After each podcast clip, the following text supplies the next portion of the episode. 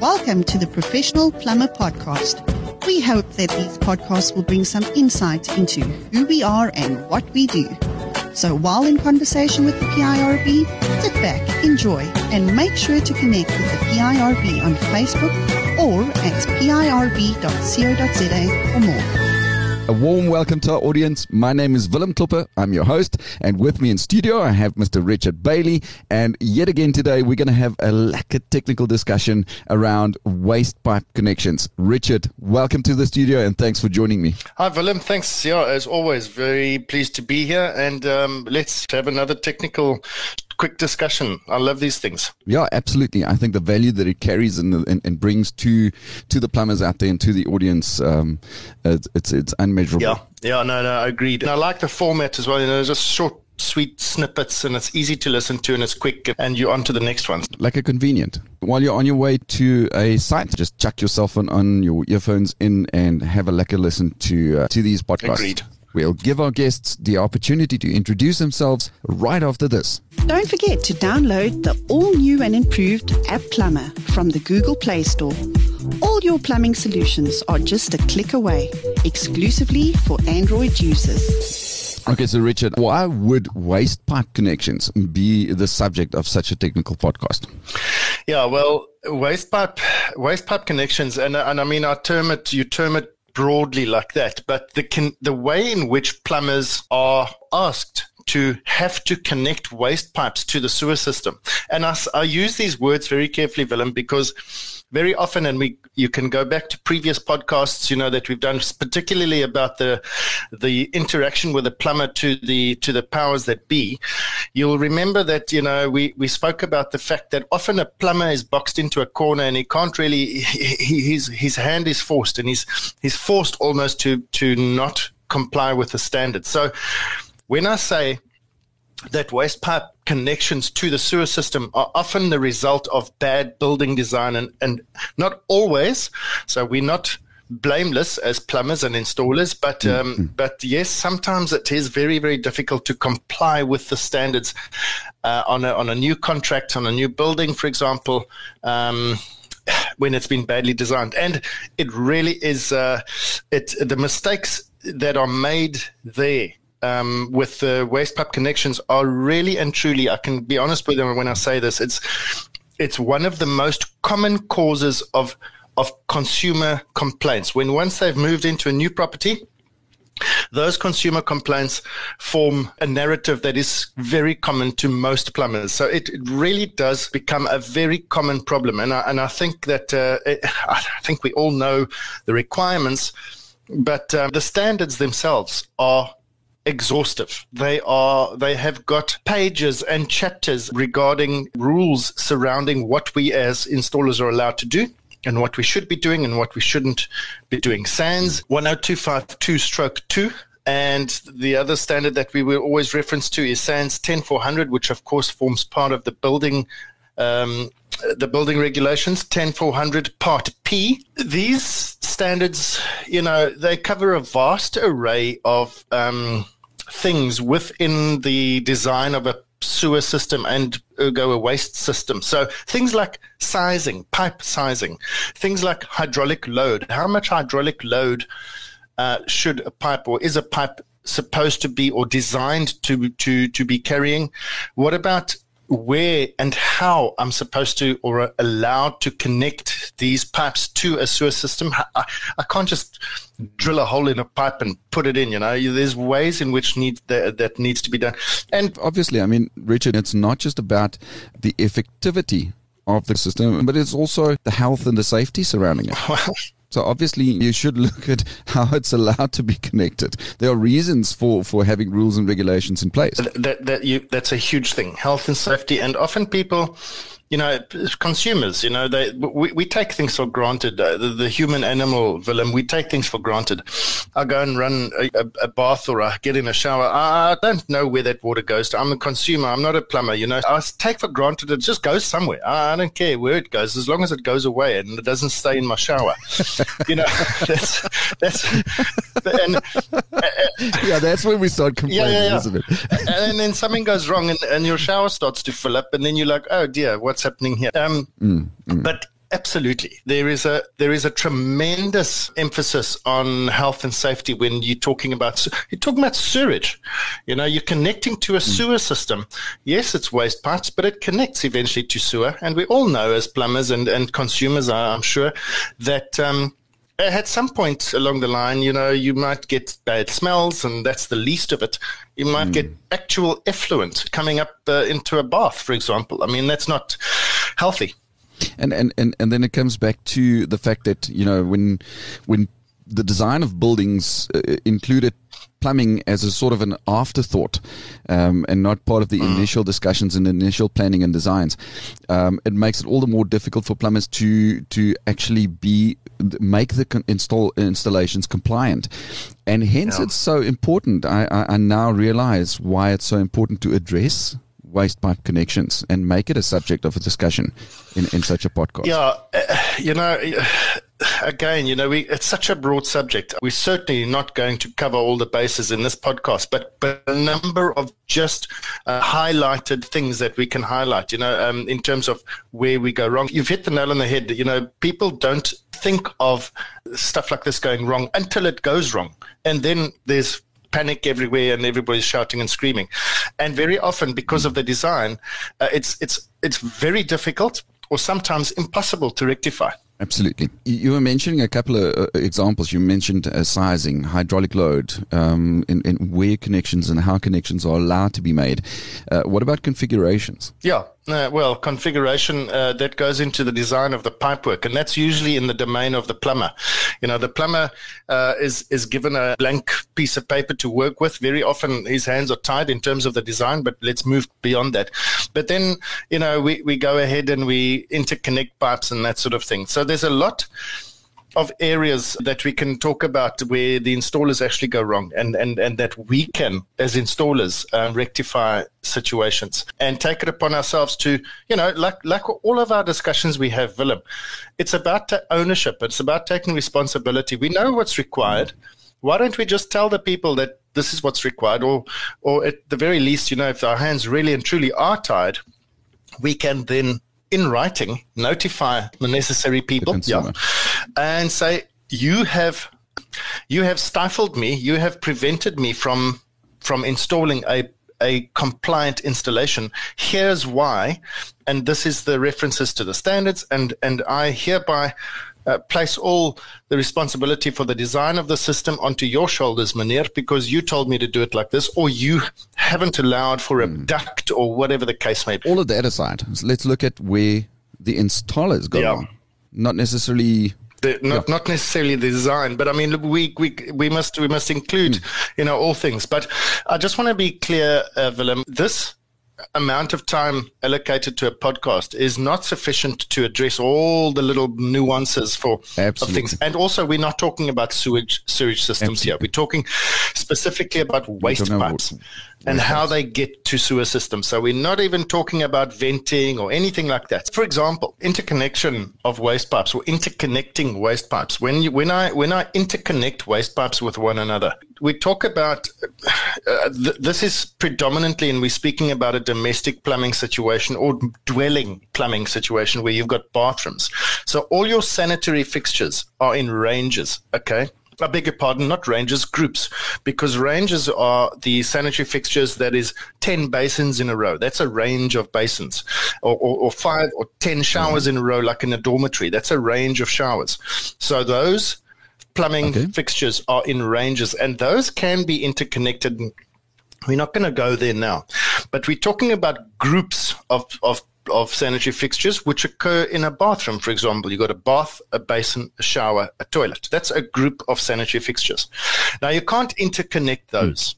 Um, the the standards, as I said earlier, are quite exhaustive. I mean, if you look at, uh, and I'll give you the references. Uh, the guys that are listening to this, if you've got the standards available, look in 10252 stroke 2, 4.4.3.6.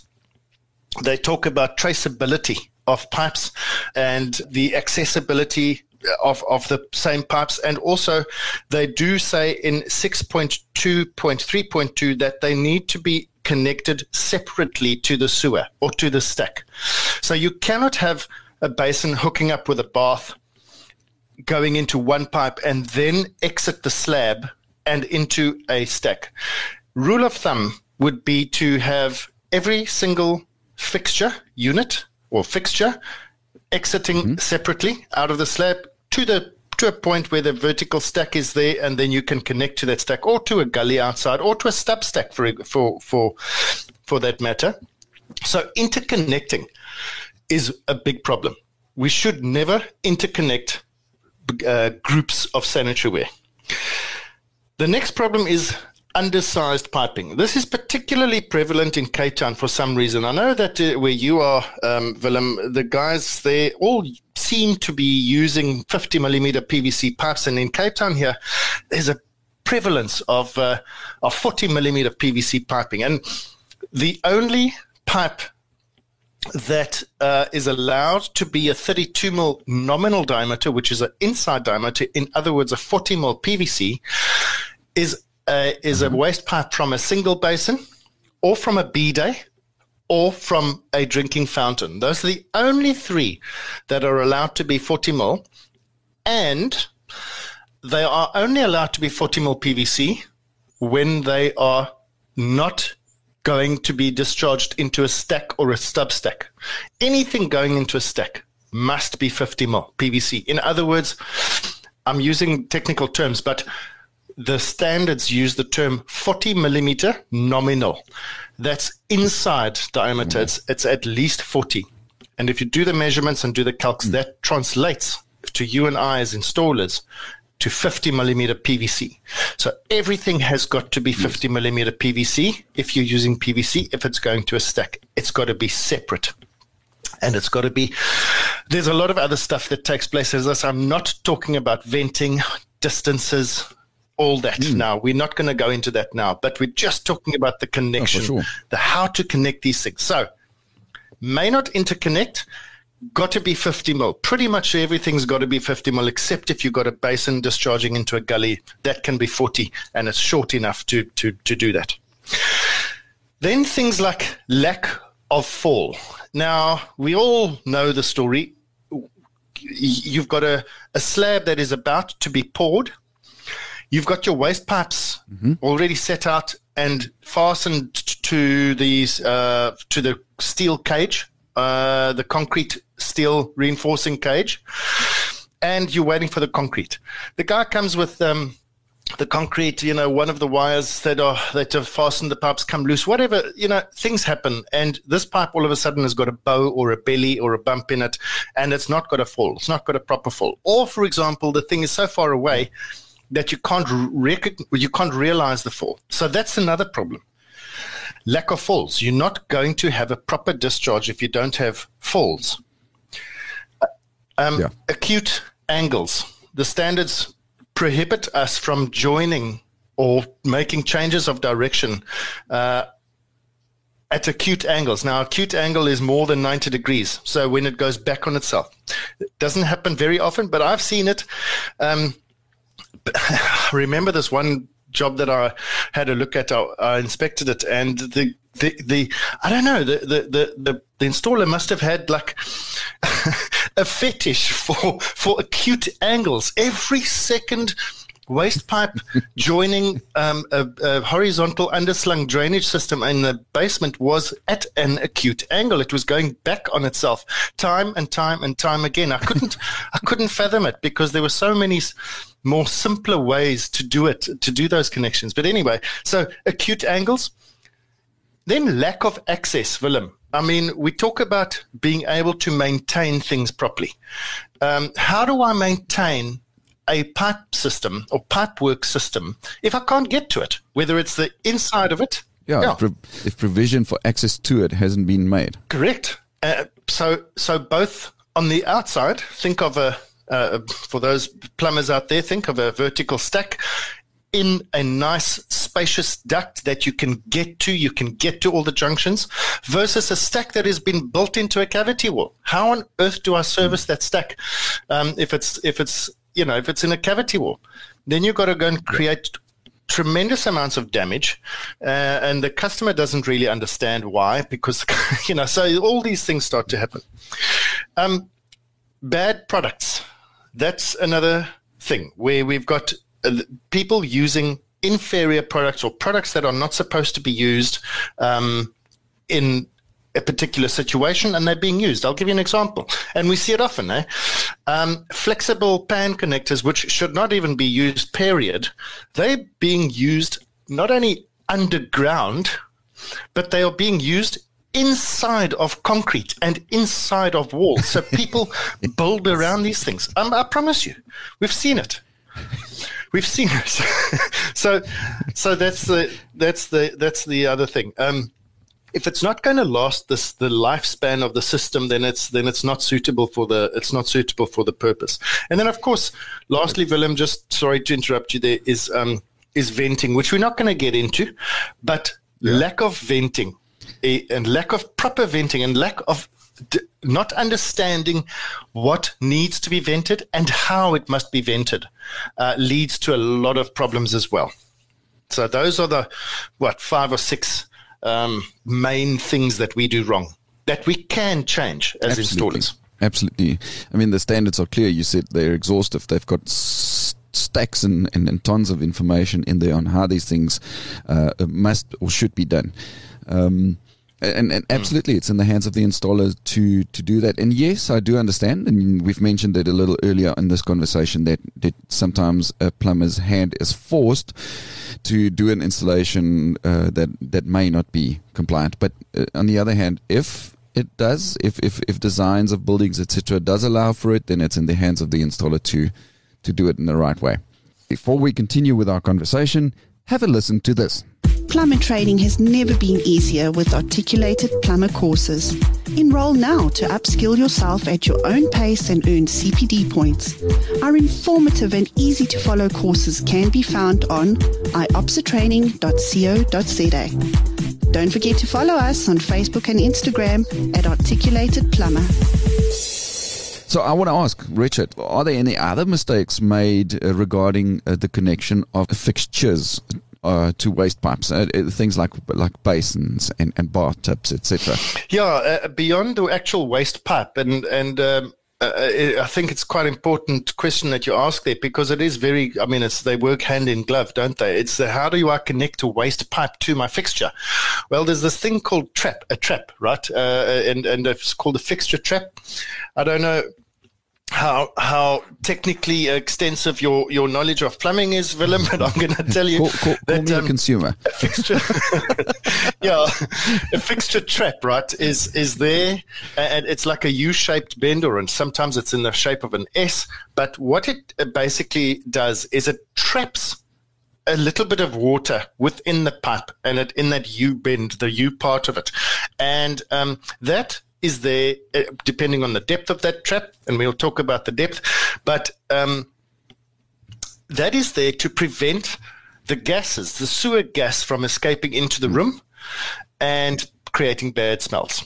So it's a it's a little trap which which does exactly that. It traps a little bit of water, so so it blocks the pipe, okay, just but just a little bit, and so it stops the air from traveling back into the house. Now, no. traps have to comply with certain things as well. And there's three things that that we see so often that um, installers get wrong, and it's probably not the installer either. It's it's the you know it's the um, the, the the homeowner or the, at least the developer that says, "Now here I've bought these traps, and these are the ones you're going to put in." By the way, um, on that on that note, um, I believe IOPSA have just published a pamphlet that um, is a notice to the consumer or to whoever it is. If you have supplied me this trap and I recognize it to be non compliant or whatever it is, whether it's a tap, whether it's a, a bath or a basin, and I know that it's non compliant, here's a little notice that I'm filling in and it's got all the relevant information on there. You just fill in the the, the, the sort of the, the, the, details of the mm-hmm. product, and you give it to the client. Client signs it, and you are absolved of that responsibility. So if the client insists that you go and put in something non-compliant, well, that's his yeah, problem. You've, you've, I digress, but you, have notified him of yeah. what it should comply to and comply with. Sorry, comply with, and and and um, yeah, I mean, then it still remains the at the, at the end of the day, they now know and they make then decisions regarding regarding the information shared with them. Yeah, they've instructed me to do it. They insist. You know, they're paying my money, so and they said, no, I, this is the tap that I want in this basin. Okay, but it's not compliant. Well. So don't call me back. so that's just, yeah. But I mean, let's get back to traps. So they've got they've got to be smooth. The interior surface of a trap has got to be smooth. Think of concertina traps. Is that smooth? No. Uh, what about the diameter? The standards say in 6.6.1, this is 10252 stroke 2, it says um, that the internal diameter of any fixture trap may not be there may not be a, a, portion of it that is a smaller of a smaller diameter than the actual fixture outlet itself. So often that is the case. Again, with these concertina traps, it's not only not smooth, but it's smaller than the internal diameter of the of the fixture outlet. And then the seal depth, the depth of the seal. Now, on single stack systems or single pipe systems or one pipe systems where we've got a single stack which serves both as the discharge stack as well as the vent stack, or for example, a stub stack system, your, your any trap from a fixture that is going to be connected to such a stack or a stub stack has to be at least 75 millimeters. Now, think about that. Okay, um, if you're an installer, you know, think about a shower trap, for example. Is it 75 mil? The new flatter shower traps are they? Is that a 75 mil depth seal? You know, the concertina things that, that the guys love using because then they don't have to be accurate with the waste pipe placements.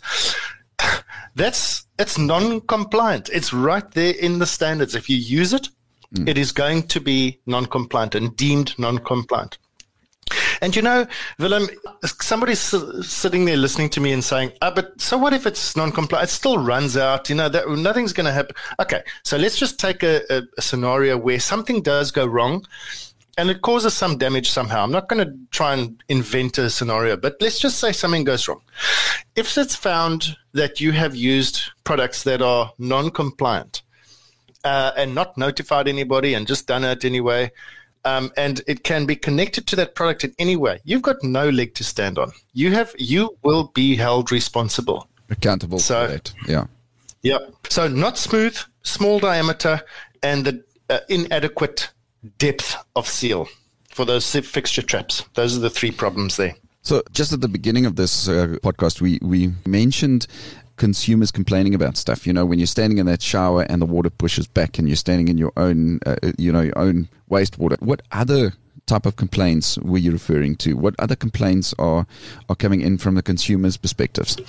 Yeah, I mean, th- this is this is something that's uh, very common. I swear, if I had a rand for every time I spoke to a client that has just moved into a new property and they say these things you know my shower is is is discharging very slowly. Um, it's it's a slow discharge. That that's common. We talk about multi-story uh, dwellings uh, both on ground floor which might or might not go to a gully but then first floor etc. I mean, right up to blocks of flats, you know, you, you, can talk about these things and the way that these have been connected have all got a bearing on the on the performance of the system, and the performance of the system mm. is what the consumer sees. So slow discharge, and then gurgling and burping. Gurgling and burping are just my terms that I that I use, but gurgling I, I, I tend to use when there is a negative pressure on the system and there is a vacuum or a suction, a negative pressure on the system, and it sucks air into the system through your uh, basin trap or your shower trap or whatever. Okay. Now that occurs when you have got interconnected waste pipes, the one body of water rushes past the connection of another and it creates a negative pressure behind it. And it sucks that trap and it gurgles that trap. And what happens is it empties that trap slightly. And if it happens often, it will empty it sufficiently so that the water seal disappears. Oh. And now you've got an open trap. So all the smells come in and are all over the place. And then burping, what I call burping. Uh, you might call it something different, but that's a positive pressure. So, same scenario, interconnected waste pipes, waste pipes that are not properly led to a sewer system. Um, and somewhere along the line, a positive pressure is created behind or at the fixture trap, and it burps air out through the basin trap, through the shower trap, through the bath trap. So, that, that doesn't uh, it won't really empty the trap per se.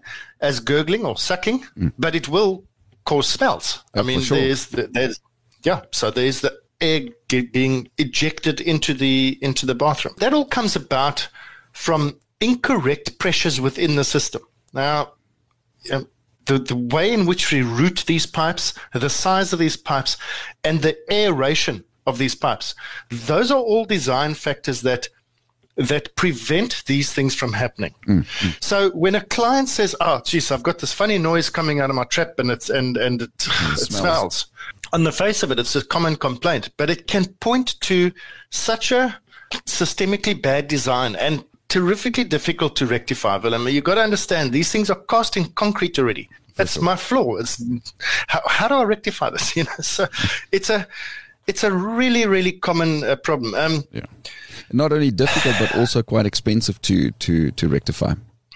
Well, sometimes it's actually impossible. I mean, how do you go and and and chop up an entire floor? I mean, nobody's going to. Yeah. 200,000, 300,000 rands with a, to, to rectify a, a burping trap, you know. And a, little bit of a smell. Well, not a little bit, but, uh, it, you know, smell. Yeah. So, so what happens is that people sort of just, well, they just give up. I mean, it's like, well, I have to live with it. And it's not fair. It's just not fair. I want to say just one thing, Willem. Um, I mentioned venting, but but but the configuration and the way in which we install these things has a big impact on this kind of on these kind of problems. Mm. You cannot just point to lack of venting and yeah. say, "Oh, I'll put a vent here, which will sort it." No, it's a combination of correct venting, of correct uh, configuration, of correct sizing, of correct routing, of correctly joining it to a properly vented stack. All these factors work hand in glove with one another. And you cannot just solve this a problem like this just with a one band aid somewhere. Yeah. Uh, having having said that, there are ways in which you can put band aids on and and fix the little sore, you know. But but the but the underlying illness is still there, and it's still uh, going to be. Ah, yeah, you can you can sort of fix the yeah. the symptoms, but not necessarily the cause thereof. That's right. I don't want to get into details, you know, because uh, we just don't have the time. Oh, sure. To be honest with you, yeah. And of course, the last thing of is, is which affects clients greatly is lack of traceability and accessibility. If they've got an, a recurring problem with a waste system or a sewer system, and it's not traceable because it's all interconnected in the concrete, and it's not accessible because it's all built in. Th- that poor client now has to go to great expense to exactly. break their walls and and and, and concrete floors up and it and it's so simple to get right. It's so easy to get right. It really is they should have got that right from the very beginning, from the design, from the building, from the construction Absolutely. of the buildings, etc. Yeah, yeah, yeah, yeah. The fact is, is you know, we've mentioned all of these factors, and we've mentioned the things where the uh, you know the design of buildings can have an effect, and and where uh, also just from from an installer's perspective, where they go wrong and where they do things that they can actually do differently. I mean, they've got the know-how, they've got the knowledge, they've got the skills and the competencies, the correct and compliant components and products are out there available to use. So it's absolutely fantastic that you've shared this information with the audience out there for the consumers as well as for the installers because the the consumer doesn't necessarily have the knowledge um, about these things. So so it's it's up to the installers to to assist and do the right thing. Absolutely, and I would encourage. You know, um, there's no substitute for for knowing the standards and and and unfortunately there's there's no way to know the standards except by repetition. You just got to go consult them go consult them go consult them go consult mm. them. And eventually you get it you know where to go and look for stuff. So i would really encourage um, uh, plumbers and installers out there really go and go and get SANS 10252 stroke 2 with regards to sewer and waste systems as well as SANS 10400 that's 10400 uh, part P, which is also it's the same. It's the same information. It's just set out in a different way, and um, uh, just familiarize yourself with the standards because it's all there. It's all there. Yeah. This isn't this isn't like a revelation or anything. Uh, this is all available in the standards and it's it's information that we should all have at our fingertips mm. and you know it's it's a nice tool to to have at your disposal to show and to have these discussions with a with an architect or an engineer and say, "Excuse me, Mr. Architect." Uh, could I propose that we do the following? This is uh, and this is the reasons, and then you have a discussion, Yeah. and and then you know people people reach agreements, and, and everybody smiles. Yeah. Constructive dis- discussion. C- eh, correct, because that's I mean that's what you want to do. You don't want to fight with anybody. No, you just sure. want to solve solve the problem. Yeah, Point out the facts. Yeah. Just before wrapping up this conversation, have a listen to this. We'd like to encourage our audience to follow Articulated Plumber on Instagram and Facebook to learn more about any exciting and interesting news that we may have. Our handle on both Instagram and Facebook is Articulate It Plumber. Richard, thanks a stack for what you've shared. Thank you for your time. No, it's only a pleasure, Willem. As always, man. Uh, I look forward to these things. Yeah, and then ob- obviously uh, thanks to the audience for having tuned in and listened.